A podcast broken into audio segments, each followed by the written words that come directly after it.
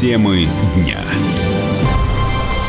Опасный отдых. Премьер-министр поручил разобраться в причинах трагедии в детском лагере. Воздушное хулиганство в ВКС России оценили действия южнокорейских истребителей. Рыжая бестия. Скандальный Борис Джонсон станет новым премьером Великобритании. Принцесса легкого поведения. Адвокат бывшего короля Малайзии намекнул на неверность Оксаны Воеводиной. Здравствуйте, в студии Елена Фонина о главных событиях дня в течение ближайшего часа. В солнечном районе Хабаровского края ведут режим чрезвычайной ситуации после пожара в детском палаточном лагере. С 23 июля в регионе объявят трехдневный траур. С подробностями корреспондент «Комсомольской правды» Мария Мишкина. А сегодня в течение всего дня врачи боролись за жизнь тех э, детей, которые очень серьезно пострадали в пожаре. Я напомню, четверо детей поступили в больницу с очень серьезной степенью ожогов от 90 до 100%. Но ничего сделать не удалось. Сначала умерли две девочки. Стало известно, что погиб и мальчик, тот самый Саша, тот самый герой, который выскочил из своей палатки и уже бросился бежать, и уже был почти спасен, но увидел, что в палатке напротив кричат и зовут на помощь его знакомые девчонки. Он бросился туда. В этот момент стала плавиться крыша, и горящий пластик спалился прямо на детей. А, к большому несчастью, Сашу спасти тоже не удалось. Очень тяжело родителям. Мы поговорили а, с близкими друзьями одной из девочек, той самой, которая погибла первой, Софии. Вот что она рассказала. Ну, мы все держимся как можем. Не могу вообще говорить об этом. Извините, это просто дочь моей лучшей подруги. То есть это практически моя дочь. У нее никого нет. Она была одна. Тем временем э, в новостях э, уже стали появляться официальные комментарии от администрации этого лагеря и от директора. Директор заявил, что палатки были не горющими, а администрация лагеря уверяет, что пушки стояли далеко не везде или их вообще не было. Напомню, именно тепловая пушка, по предварительным данным, стала причиной трагедии, поскольку дети сушили на них свои вещи, и это объяснимо. Больше этого делать было негде. А набегавшись в течение дня, где-то вспотев, где-то промокнув, они все сушили свои вещи на тепловых пушках. И взрослые достаточно формально, предупредив их в начале сезона о том, что этого делать нельзя, видимо, тоже закрывали на это глаза. Мы поговорили с одним из э, участников э, третьей смены. Это девочка, которая тоже спасалась и тоже убегала от огня из одной из палаток. Она тоже видела эти новости и уверяет, что пушки стояли практически в каждой палатке, что на них слышались вещи, о том, что не было никакой системы оповещения. Сама она слышала какой-то треск и сначала даже не поняла, что случился пожар. Было тихо, никакой сигнализации не было и в помине, ничего этого не срабатывало, возможно, лагерь этим и не оборудован вовсе. Э, дети просыпались, просто услышав, услышав крики на улице, кто-то уже чувствовал дым. Те, проснулся первым, как та самая девочка, с которой мы поговорили, начинали будить других. А она считает большое чудо, что не было больше больше жертв, поскольку палатки могли быть и закрыты а, в тот момент, но большинство из них все-таки были не замкнуты на замке молнии, поскольку вожатые в то время еще ходили и проверяли детей, как они или балуются. И то, что сами дети проявили такое мужество, это тоже, конечно, очень важный момент, потому что именно дети, те, которые выскакивали и просыпались, забегали, забегали к другим, будили, расталкивали и до последнего, до последнего выводили своих сверстников на улицу. Благодаря этому, возможно, удалось избежать еще большего числа жертв. Мария Мишкина, Комсомольская правда. Родители Ирины Дьячковой, девочки, пострадавшей во время пожара, рассказали, что их дочь выжила, потому что проснулась, проснулась, ощутив жжение в локте. В три часа ночи она позвонила нам с истерикой, мама, мы горим, у нас пожар. Все, и говорит, меня увозят в больницу. И вот девочку еще с ней одну увозили. Ну, из вожатых он нам ничего не объяснил. Говорит нам про состояние ребенка. Мы состояние ребенка знаем лучше, чем он. Проснулась от того, что жгет, локоть, локоть жгет. жгет локоть очень, говорит, не поняла. Ну, По сторонам посмотрела, детки все спят. Повернулась, говорит, рядом огонь, небольшое пламя, и начала кричать от испуга. Проснулась с ней еще одна девочка. Начали кричать, ну, чтобы детей разбудить, и начали выбегать. Побежали за вожатыми быстрее, что. Но насколько мы знаем, вот и про мальчика, вот Арсения все говорят, он молодец тоже, насколько мы по ее рассказам поняли, он пошел тут ну, помогать, просто тушить. Уполномоченная при президенте России по правам ребенка Анна Кузнецова призвала проверить безопасность всех детских лагерей в стране страшная трагедия. Мы на связи со всеми уполномоченными ведомствами, с коллегой в Хабаровском крае. Мы выражаем соболезнования родителям, родственникам. Ну как такое могло произойти во время организованного отдыха детей? Вообще непонятно, входит ли проживание в палатках в программу организации отдыха детей в лагере. Судя по нашей информации, проверки в лагере э, проводились регулярно. Но то ли они были формальными, то ли данный формат отдыха детей вообще не был представлен проверяющим. Какой смысл тогда в формальных и рамочных проверках? Задача проверочных мероприятий э, самое главное – выявить то, что реально может навредить детям. Обеспечить детям безопасный отдых – вообще-то прямая обязанность не только самой организации оздоровления, но и органов исполнительной власти региона. Сейчас этим делом занимается Центральный аппарат Следственного комитета, проводятся следственные мероприятия. Уверенно будут установлены все обстоятельства произошедшего, и виновные понесут наказание. А случившееся, безусловно, должно стать поводом обратить внимание на все лагеря на территории края, и не только, а также и на характер проводимых проверок. На месте пожара продолжают работать следователи с подробностями корреспондент «Комсомольской правды» Ульяна Коскина. Как нам сообщили в Краевом следкоме, дело будет передано в Главное следственное управление, Следственный комитет России. Также известно, что семьям пострадавшим будет выделена денежная компенсация. И подробнее об итогах комиссии по чрезвычайной ситуации в Комсомольске на рассказал пресс-секретарь администрации Иван Лаврентьев. Администрация города совещание прошло по состоявшейся трагедии. На нем было принято решение, поскольку из пятерых пострадавших четверо – это ребята из Комсомольска на Амуре, было принято решение оказать однозначно помощь организации похорон. В данном случае лагерь же находится на территории частного комплекса. Ну, конкретно по палаткам ничего не могу сказать, а вообще лагерь, да. И в соответствии с этими выданными со всеми разрешениями, лагерь самостоятельно выставлял на продажу свои путевки что касается самого палаточного лагеря, то он носил частный характер. Размещение палаток было, понятно, на условиях аренды. Путевки там продавали посредством социальных сетей и рекламы. То есть Министерство образования никак этот вопрос не курировало. Но при этом в реестре организации отдыха детей этот лагерь, палаточный лагерь, указывал только стационарные корпусы. То есть палаток там не было указано. К слову, это уже не первый год. Об этом нам сообщила министр образования и науки Хабаровского края Алла Кузнецова.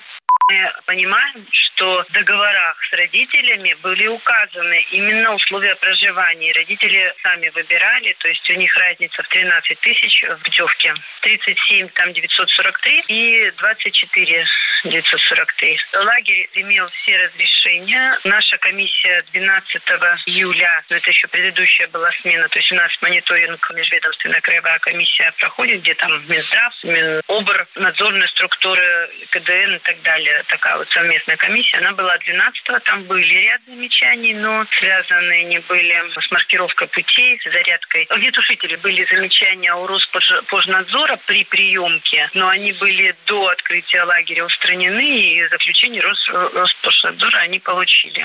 Самое интересное, что Роспотребнадзор разрешение на пребывание детей в летнем лагере выдал в октябре прошлого года, и вот после этого в феврале прошла плановая проверка, следующая должна была пройти в августе. Но размещение предполагало проживание, подчеркну, в стационарных помещениях. Госпотребнадзор также проводил проверку, но опять же стационарных помещениях. То есть речи не идет сейчас о самих палатках. На контроле эту ситуацию уже взяла уполномоченный по правам ребенка Хабаровского края Виктория Трегубенко.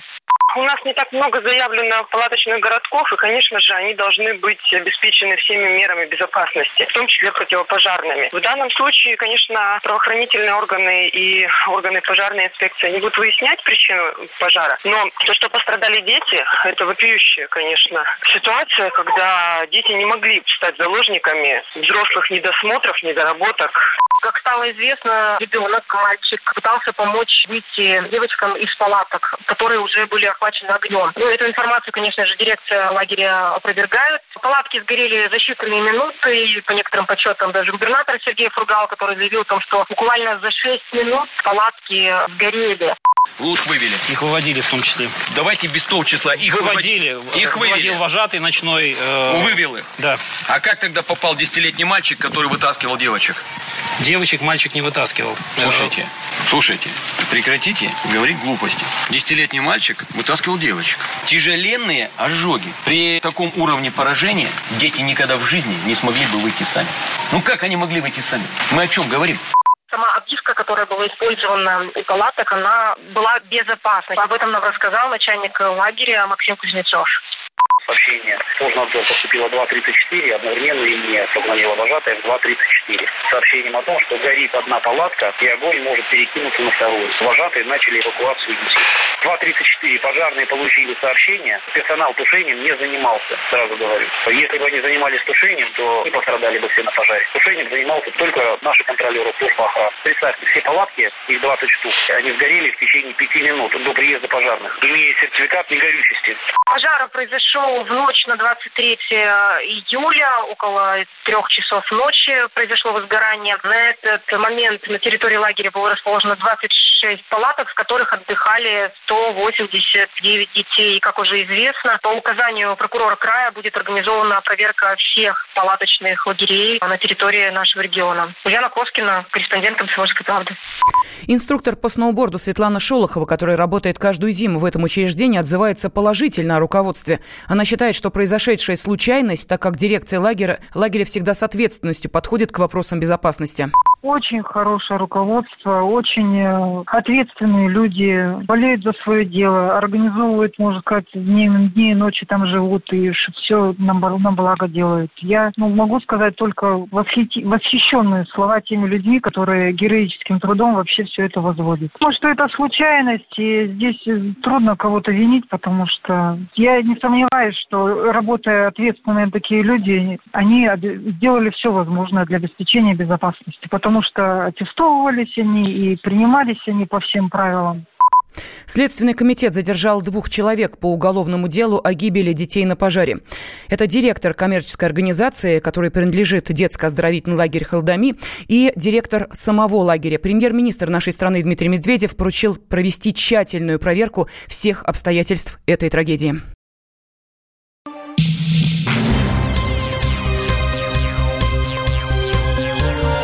Темы дня.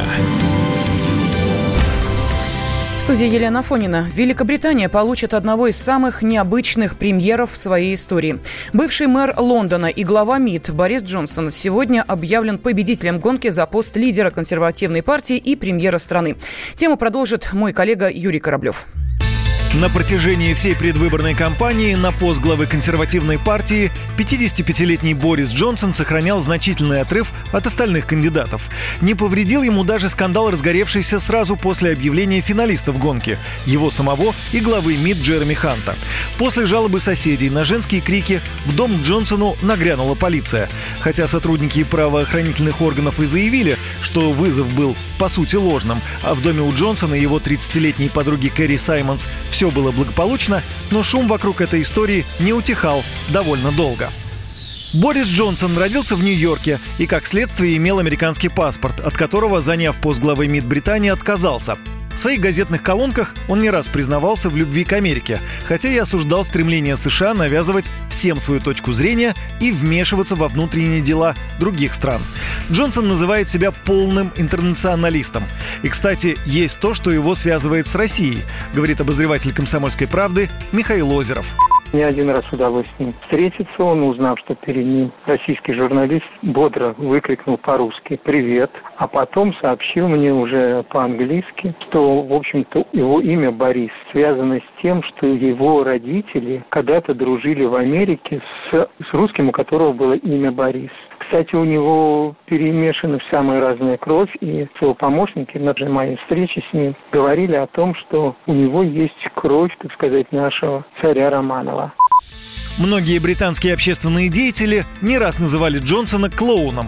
Это прозвище прижилось, и будущего мэра Лондона преследовали несогласные с его взглядами активисты, наряженные в клоунские наряды. Самыми известными нововведениями Джонсона на посту мэра стали запрет на употребление алкоголя в общественном транспорте, появление на улицах новых моделей красных двухэтажных автобусов и самое известное – появление популярной системы велопроката. С тех пор она так и носит неофициальное имя Борис Байкс или Борисопеды. Сам он другой вид транспорта не признает, отмечает Михаил Озеров. Держался он совершенно необычно по сравнению с другими политиками. Ну, например, ездил на работу всегда на велосипеде. Другой вид транспорта игнорировал, но иногда редко появлялся метро. На посту мэра Лондона Борис Джонсон пробыл два срока. Затем он стал министром иностранных дел. Одни критиковали его за консервативность в подходе к Брекзит, другие смеялись над его эпатажностью, третьи критиковали за популизм.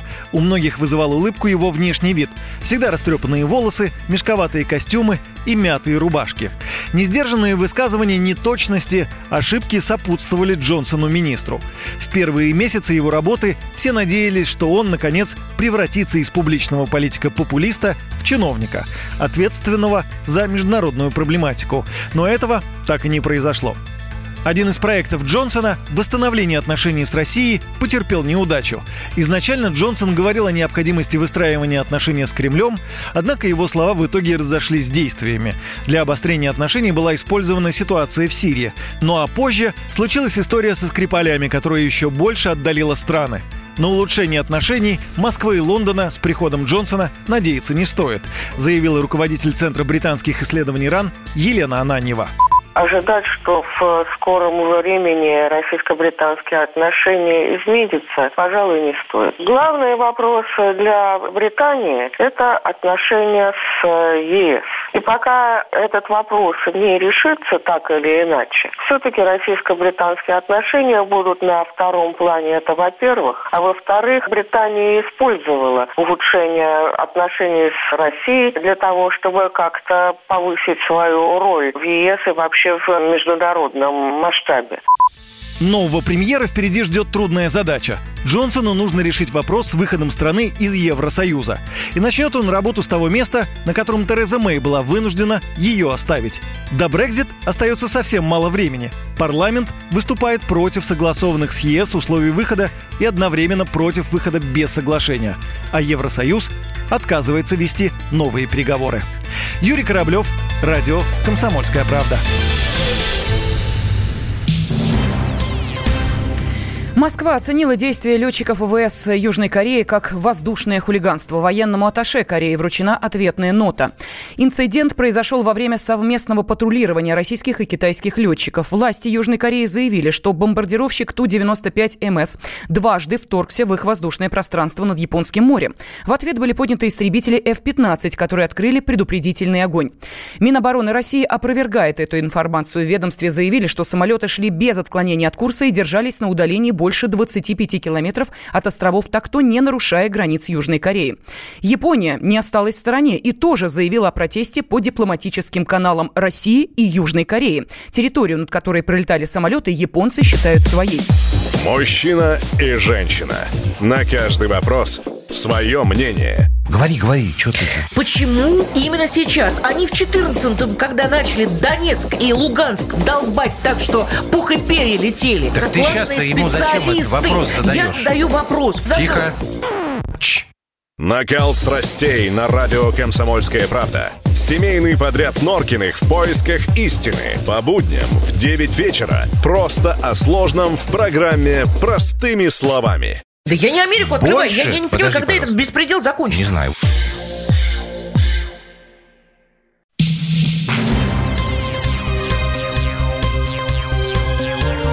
Темы дня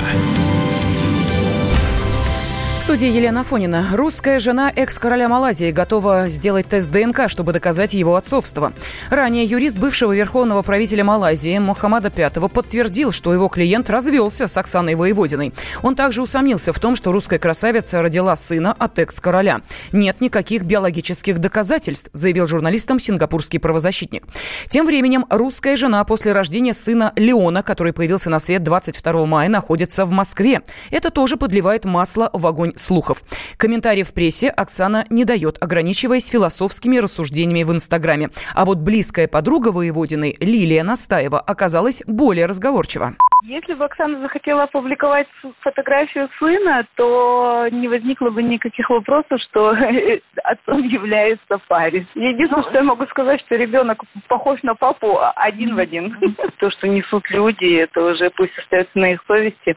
Девочка у нас умница, красавица, и никогда в жизни в грязных таких делах она даже не знаю, почему адвокат имеет право говорить такие вещи. С нашей стороны очень жаль, что его королевское, хоть и бывшее высочество, выбрал такого болтливого и непрофессионального юриста. Все окружение, родители, семья, друзья Оксаны а, ожидают от него публичного извинения. А если у отца есть какие-то сомнения, то он всегда может сделать тест ДНК. Оксана со своей стороны будет на это готова. 17 июля о разводе Мухаммада V и Оксаны Воеводиной сообщила малазийская газета New Straight Times. Но официального подтверждения этой информации нет. Опять ты куда-то собрался? Тебе лишь бы из дома уйти. А я опять должна дом сидеть, да? Ты только о себе и думаешь. Жена опять против? Бери ее с собой на рыбалку. Радио «Комсомольская правда». Вас ждут развлечения для взрослых и детей, призы и подарки, много музыки под открытым небом и, конечно, отличная рыбалка. Встречаемся 3 августа в парк отеля «Орловский». Приезжай с семьей на рыбалку «Радио «Комсомольская правда». Регистрация уже открыта на fish.kp.ru. 0+.